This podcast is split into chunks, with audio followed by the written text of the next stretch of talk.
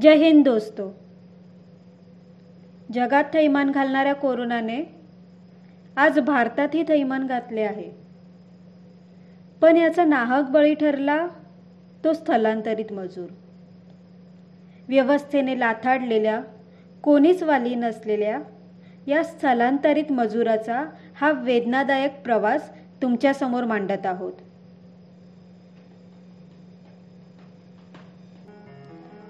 पृथ्वी ही शेषनागाच्या मस्तकावरती तरलेली नसून कष्टकरी श्रमिक कामगार आणि माझ्यासारख्या मजुराच्या तळहातावरती तरली आहे. या पृथ्वीचा तारणहार मजूर आधीही व्यवस्थेकडनं लाथाडला जात होता आणि आता तर तो हद्दबारच झाला आहे. मी मुंबईत एका कारखान्यात हमालाचं काम करायला आलो होतो. दुसऱ्याची ओजी उतरवत संसाराचं ओझं पेलायचा प्रयत्न अगदी जोमाने चालू होता.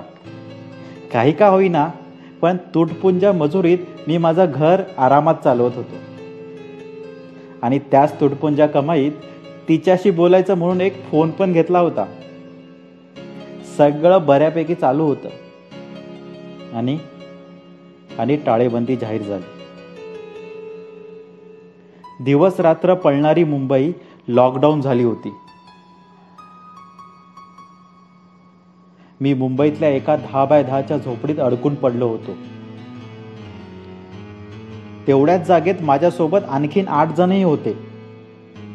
खिशातला पैसा संपत आला होता. मालकानं डोक्यावरचा हात कधीच काढून घेतला होता. बाहेर करोनाचं संकट आणि घरामध्ये भुकेचं संकट. आमचं असं झालं होतं इकडं आड आणि तिकडं विहीर.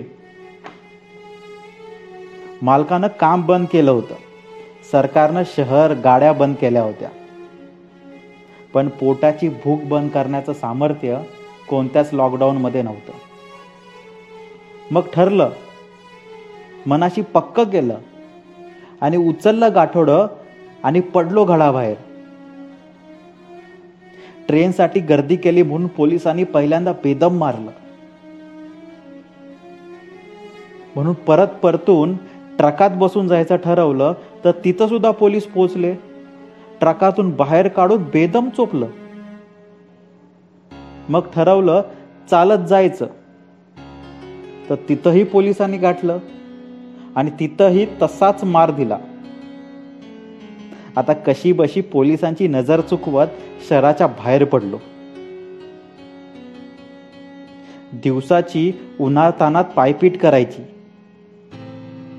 कोणी भाकरी दिली तर ती खायची. आणि महत्त्वाचं म्हणजे भाकरीच्या बदल्यात देणाऱ्याला एक सेल्फीही घेऊ द्यायची. गरीब असल्याची पहिल्यांदा लाज वाटली होती. पण पोटासमोर सगळा स्वाभिमान गळून पडला होता. चालताना पाय चांगलेच भाजून निघत होते. साब दोस आले चप्पल तुटेगा नाही? या दुकानदाराच्या शब्दावरती घेतलेल्या चपलेने तर कधीच विश्वासघात केला होता. अनवानी चालणंच आमच्या नशिबी. अनवानी चालत चालत तळपायला आलेल्या फोडी फुटून त्यातून रक्त बाहेर येत होतं. मजुराच्या रक्तानं माकलेली वाट ही स्मशान वाटच होती. पायी प्रवास करून दमलो होतो म्हणून एका ठिकाणी शांत पडून होतो. तर अचानक टाळ्यांचा कडकडाट झाला. थाळ्यांचा गजर चालू झाला. आणि गो कोरोना गो करत टाळी आणि थाळीच्या गजरात सुशिक्षित लोकांची मिरवणूक निघाली होती. वाटलं जणू या थाळ्यांचा गजर आमच्या जखमांवरती मीठ चोळत होता. पायपीट करत असताना मध्येच एखादा ट्रक दिसायचा. मग त्याला पाच दोनशे रुपये देऊन फूडपर्यंत सोडायला सांगायचं. बकऱ्या कोंबतात तसं स्वतःला कोंबून ट्रकात बसवायचं. स्वतःचं माणूस पण संपल्याची पहिल्यांदा जाणीव झाली होती. असं जवळजवळ दोनशे किलोमीटरचा प्रवास कधी ट्रकनं तर कधी चक्क सिमेंट मिक्सरमधून केला. माझ्यासोबतचा सहमजूर चांगलाच तरुण होता. पण त्याच्यातला त्राण सुद्धा संपत आल्यासारखा होता. त्यानं सुद्धा हात टेकायला चालू केले होते. उन्हाचा तडाखा पोटातली भूक आणि व्यवस्थेने दिलेला दणका त्याला सहन नाही झाला. अंधाऱ्या रात्रीत झाडाला लटकून तो गेला. व्यवस्थेने आणखीन खून केला होता. ज्या रात्री घरात दिवे फटाके फोडून कोरोना महोत्सव साजरा केला जात होता त्याच दिवशी एक तरुण मजुराचा दिवा मालवला होता. समाजातील संपत आलेल्या संवेदनाचा तो मालवता दिवा प्रतीक होता. एक माणूस म्हणून किंमत शून्य झाली होती. खाटकाकडे बांधलेल्या बोकडासारखी अवस्था झाली होती. आणि स्वतःचा माणूस असल्यावरचा विश्वास सुद्धा उडाला होता. माझ्यासोबत एका तांदुल्याची आई सुद्धा होती. पाच महिन्याच्या बाळाला घेऊन पायीच प्रवास करत होती. स्वतः भुकी राहून पोराला खायला घालत होती. त्या पाच महिन्याची बाळाची अवस्था पाहवत नव्हती. भर उन्हात त्या बाळाला उन्हापासून वाचवत अनवानी ती माऊली भराभर पाय टाकत होती. पण त्या माऊलीचं नशीबच फुटकं होतं.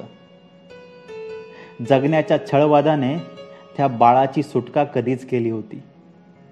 निश्चित पडलेल्या त्या बाळाच्या मृतदेहाकडे ती माऊली तशी स्तब्धपणे पाहत राहिली. आईनं आपलं बाळ गमावलं होतं आणि जग मातृदिनात मग्न होतं.